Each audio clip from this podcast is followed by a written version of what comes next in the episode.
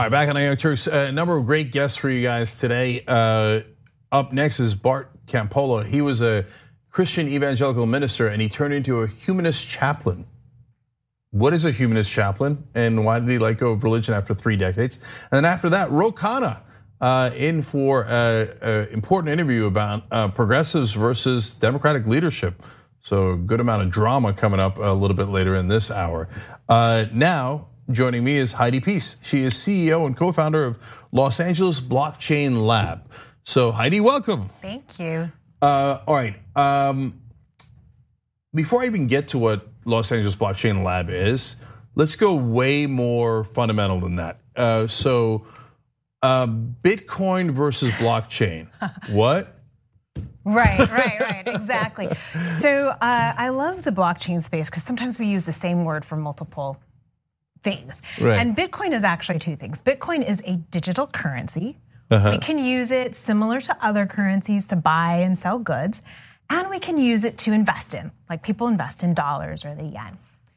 Bitcoin is also one of many blockchain protocols, which is the underlying technology on which the cryptocurrency is built. Okay, so that's not at all confusing. okay, um, I know, I know. I actually feel better about uh, being confused about it uh, now that I know it's two different things. Yes. Uh, so, um, blockchain, let's talk about that. So that's the underlying yeah. infrastructure for that allows these cryptocurrencies to exist. Exactly. So the definition that I come across very often is blockchain is a decentralized, distributed, immutable digital database that uses cryptography to secure transactions. You, no you wonder know, why, right? Nobody's yeah. gonna understand that. That's like saying it's gobbledygook, cook, Ab- gobbledygook. Right? right? Like, uh, okay. Absolutely. So, so what does that mean? So maybe In what English. it could do is just explain what it solves. Um, okay. That might make the most sense. So today in the digital world, we have a trust issue. If you wanted to send me a dollar to buy a product and there mm. were no middlemen like banks or large e commerce sites, how would I trust that the dollar you send to me is a real dollar? And mm. how would you trust that the product I send to you is I'm being honest and I'm actually going to send it to you? You can't. Right. So if I'm buying a toaster on eBay, yeah. how do I know you're going to send me the toaster? Exactly. And how do you know I'm sending you 10 real dollars rather than a bunch made of zeros and ones that are made up? Exactly. And okay. the only way today to ensure that transaction is by using middlemen like a bank or Amazon.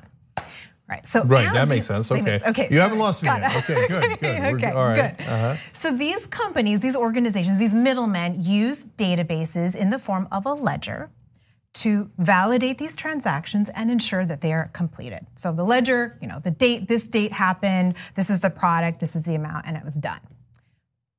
The problem is these digital ledgers are also now susceptible to being hacked or making mistakes or even manipulating that data. Mm-hmm. The other issue is these institutions, when they record these transactions, they're only recording a snapshot of what happened in their organization. So you don't mm-hmm. have the full story.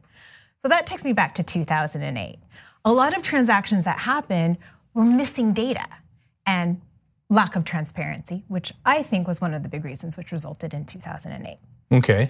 Good. So all right. Good. So yep. we're good. Okay. So I like how you look at me every once in a while like, have I lost the knucklehead no, yet? No, okay. No, no, all right. I, I, don't have an engineering background, so this took me a while. Okay. Um, so enter blockchain. Blockchain yeah. does a couple of things. Blockchain changes this whole concept of individual companies or organizations managing that ledger, and instead allows for a group ledger. So think of a ledger in the sky.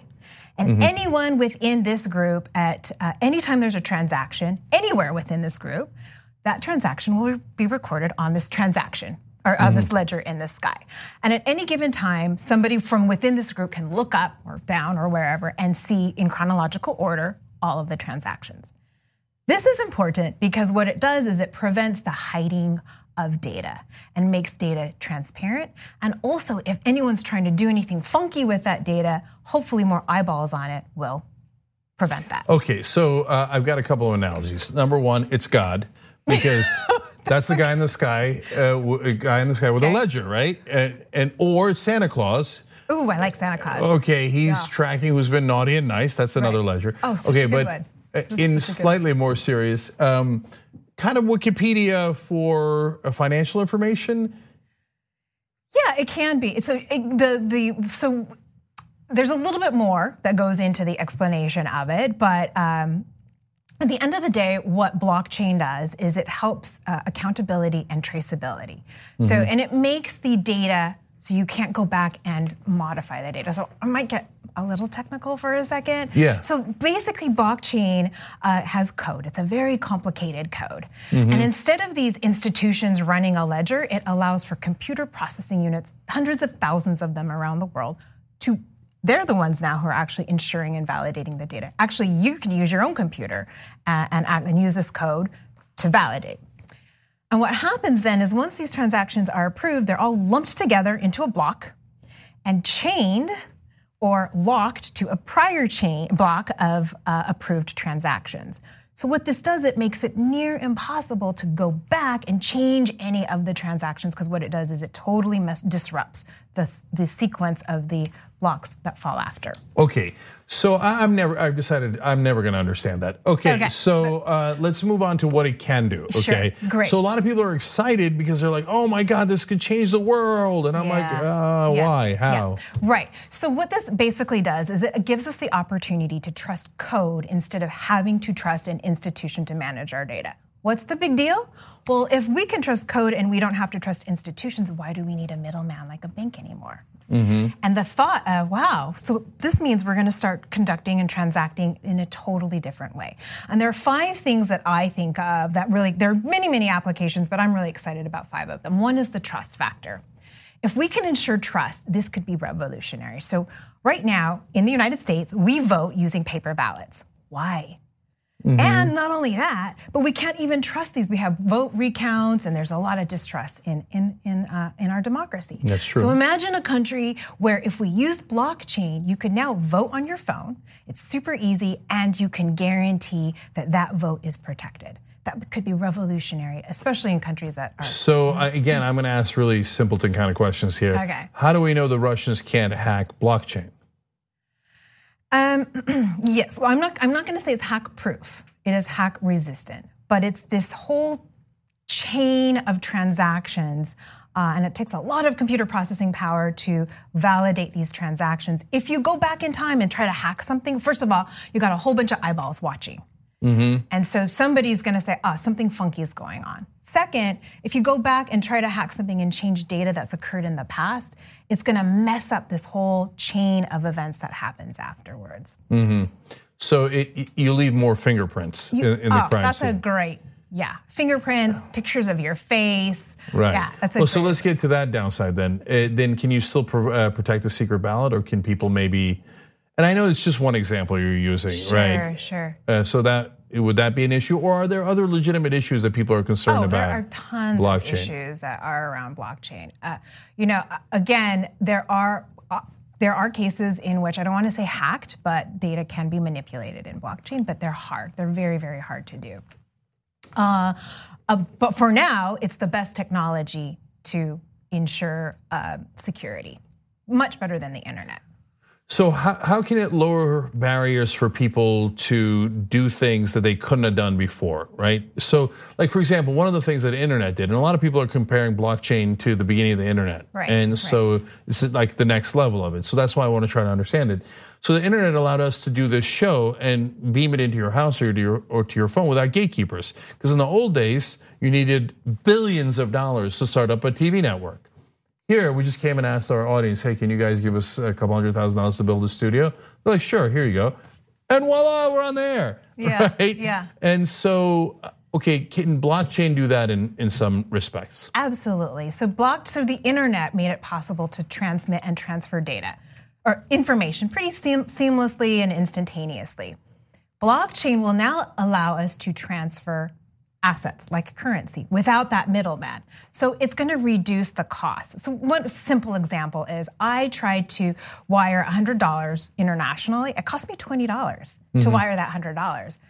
That's not That's a good not a- deal. right? It's- right. It's a really bad deal, and it's deal. because it's international, Yeah. and there's a lot of middlemen, and that's just not affordable for most people. And actually, this is something that Facebook's Libra coin is hoping to address, and that is making digital transactions more affordable for all and simplifying and providing a global currency, a global coin.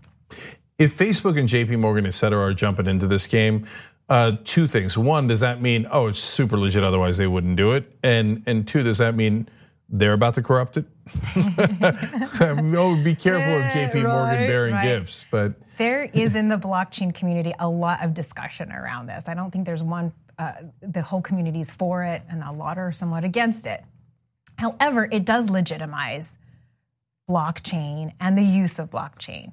Uh, definitely, for sure. With that said, though, there's still a lot of regulatory questions on how does this work and who's held accountable. I'm actually dealing that with that with my startup right now too. Um, yeah. So I wanted to ask you about that before Yeah. we're out of time. So what is the Los Angeles Blockchain Lab? What does it do? Oh, the Los Angeles Blockchain Lab, I had a startup and we wanted to use blockchain to disintermediate the banks. And when we went to hire developers, we couldn't find anybody.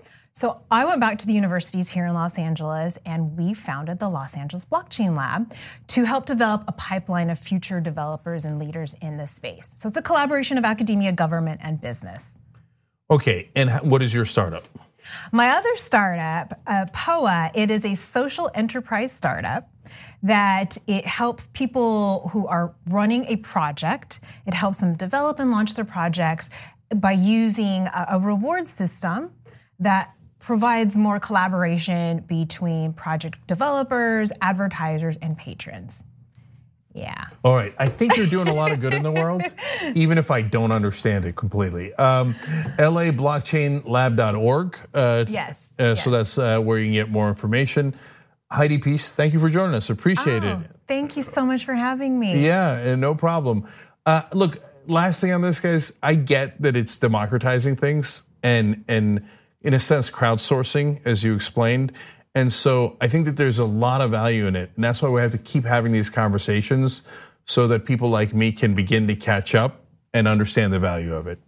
Yeah, and now is the time for us to all jump in and, and be engaged. It shouldn't be reserved for members from the elite community. This is for everybody. All right, sounds great. Thank, you. Thank you. Thank you so much.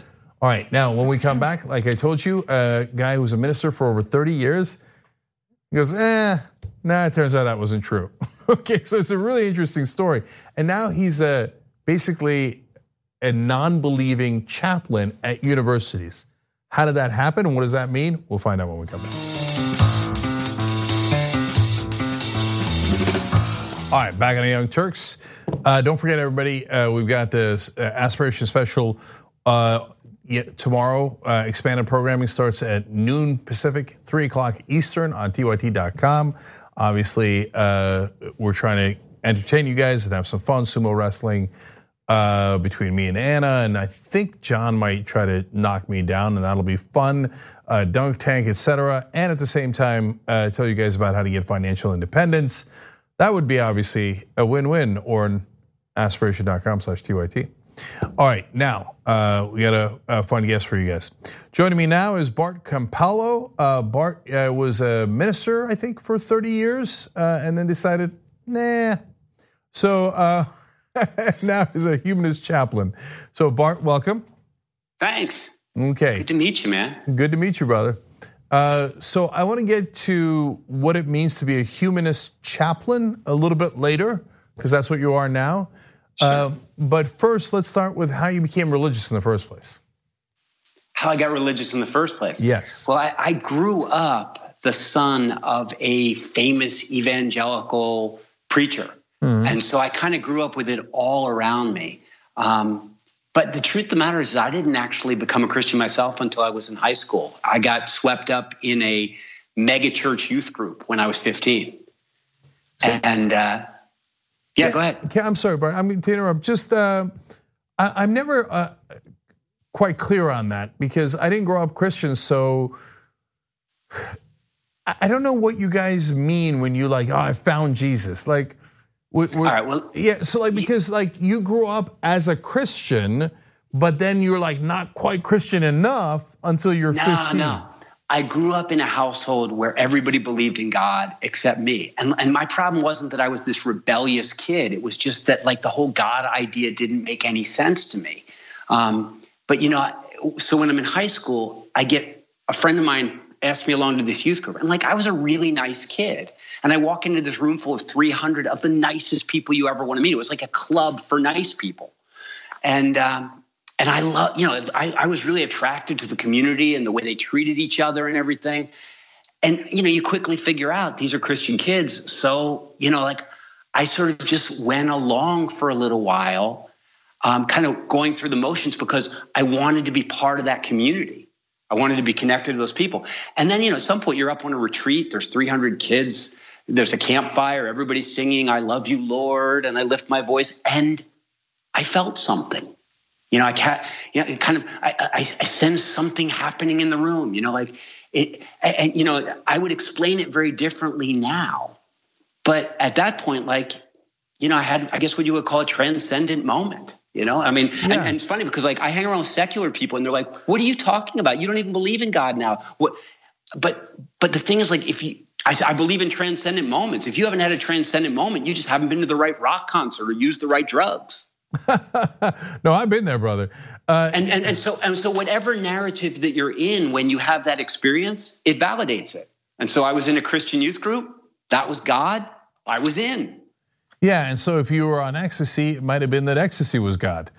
and if I had been in a mosque in Afghanistan, I would have become a Muslim. Yeah, of course, of course. And so I think I largely get that.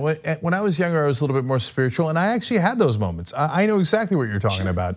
And and so and, since and, since I was born into a Muslim family that wasn't particularly religious, uh, kind of the opposite of you in a sense. When I had that transcendent moment, though, I didn't think like, oh, now I'm going to become Jewish or Buddhist or Hindu. I thought, well, okay, then Allah must be real. Uh, right. Exactly to your point. And it's kind of convenient that you always find out that the religion you were your born into is, right. is one, right? So, and the, and the weird thing is, is that that I wanted it to be true because that group offered me identity, a sense of mission, a sense of purpose. Like it really created structure around my young life.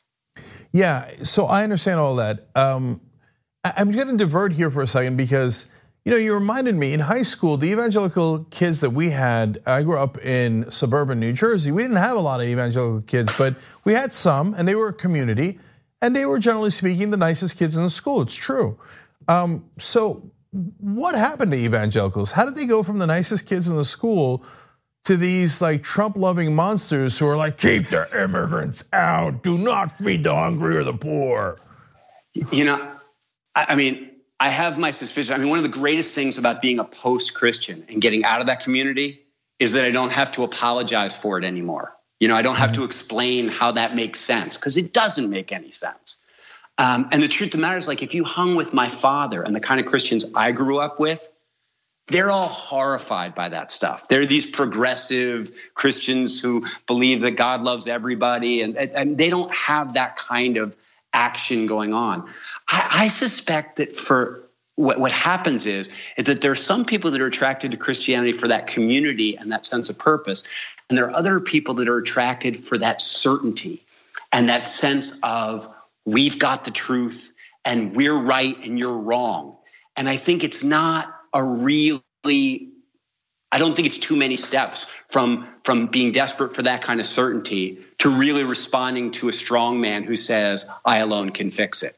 Yeah, I, I, think that's exactly right. And and it didn't start with Trump, obviously. This turn no. happened in the 1970s. Uh, it, it, it, used to be that evangelical Christians were more like Jimmy Carter and were more pr- progressive. Uh, but authoritarian right wing leaders said, hey, they did this basically shell game. Hey, you remember how you believe in God, who's an authoritarian figure that tells you what to do? Hey, look, it's me now. I'm the authoritarian figure you should listen to, and I'm speaking for God, and I'm telling you that you should hate people. And some of it was, you know, very, you know, like the evangelicals were really concerned about their religious exemptions from taxes and also about abortion. The Republican Party was like, "Hey, if we if we work with you on that, can you work with us on this?" And I mean, I, it's it's a, it's an amazing it's a, an amazing metamorphosis. But most of the evangelicals that I hung by the, you know, I, I passed through every stage of heresy on my way to apostasy.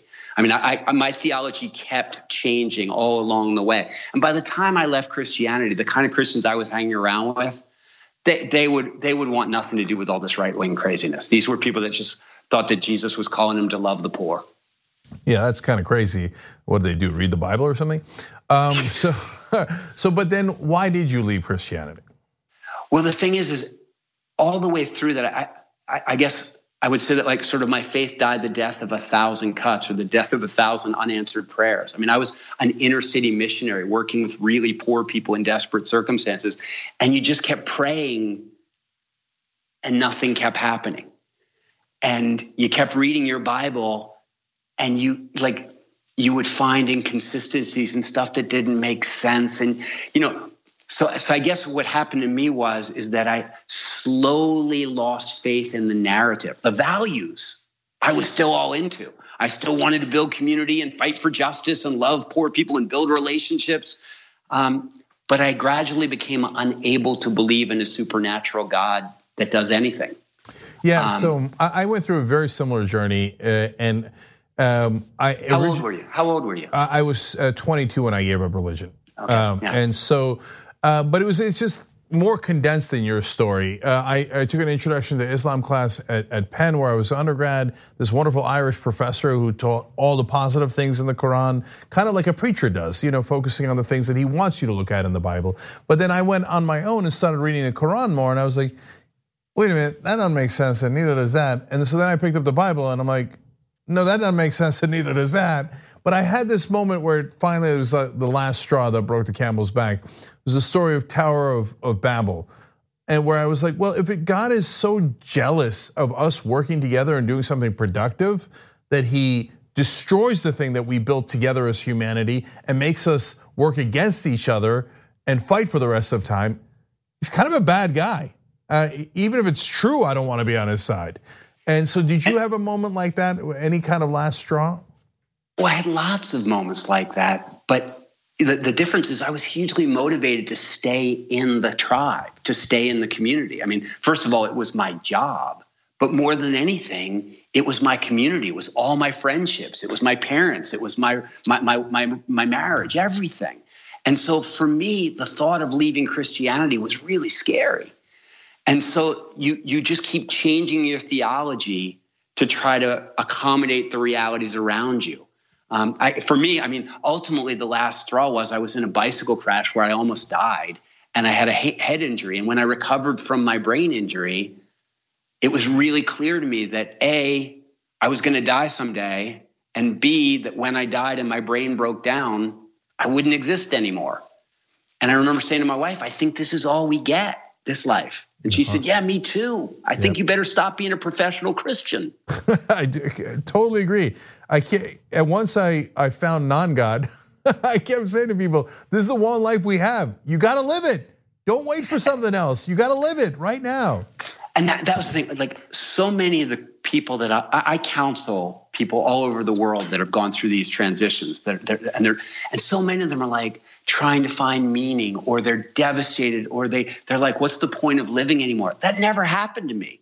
I mean as soon as i realized this was it i was like oh my gosh how do we make the most of it? Yeah. And not surprisingly you know i mean like i studied some data i read the harvard study i i, I talked to some psychologists and it's like it feels like the people that register the highest level of satisfaction with their lives are always people that have built loving relationships and have done work that makes things better for other people and that have cultivated a sense of gratitude. And I thought, like, okay, then that's what I want to do. Yeah, 100%. you know. And so, so I mean, what's funny is, look at you, look at you. Like, you may have left Islam, but the values of, hey, I want to have a family. Hey, I want to make the world a better place. Hey, I want to, I want to connect. I want to work closely with my friends. Like, it's all the same. Yeah, no, no, I, I couldn't agree more on, on all those counts. I, I, leaving religion was greatly liberating to me. I didn't have to worry yeah. about some dude watching over my shoulder all the time, judging, judging. It's a fantasy. It's it's not true. It's uh, dignifying. It's dignifying too. Like all yeah. of a sudden, you're you're not a pawn in somebody else's game, but like you're literally responsible for your own life. Absolutely, and you're absolutely right too. I don't know why more people don't try to do good in the world because it actually is the best way to get to happiness. So if you actually want to get the most out of life, you shouldn't be a jerk. You should actually be really kind to other people because that works better. It's just not you know, rational. You know, it's funny.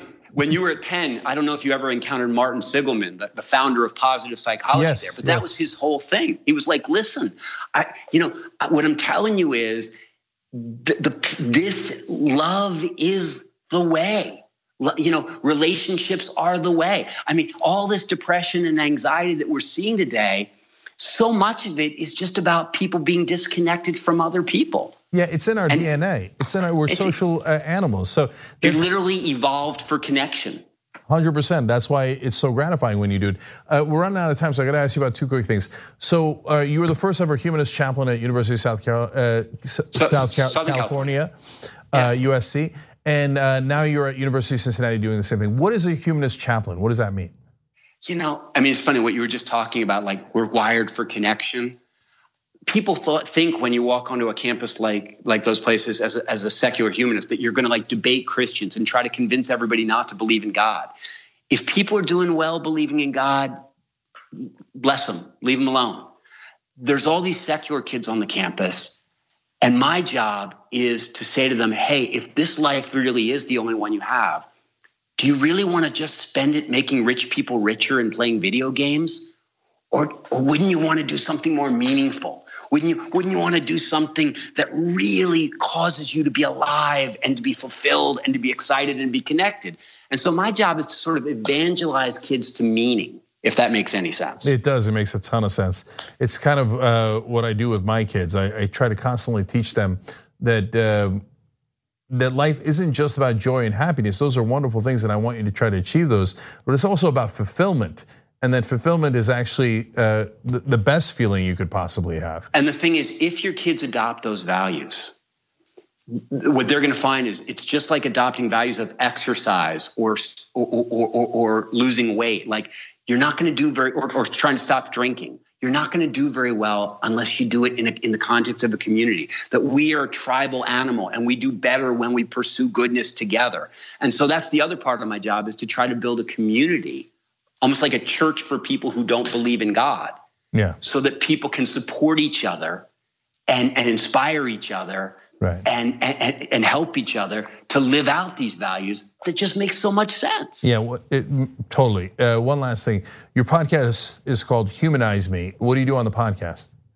You know, I talk to scientists, I talk to activists, I talk to artists, I talk to all kinds of experts, and I'm always trying to ask them the same things, like how can what you're learning in your work help me to build better relationships and to make things better for other people and to be grateful for like the wonders of human consciousness. Like, what are you learning over there that can help me live out these values? And so it ends up being like an uh, there's this amazing community of people that are sort of all over the world, sort of going like, hey, that's I don't want to get in that new atheist conversation where it's all about like religion poisons everything. Let's make fun of the Christians. They're like, okay, so we don't believe in God.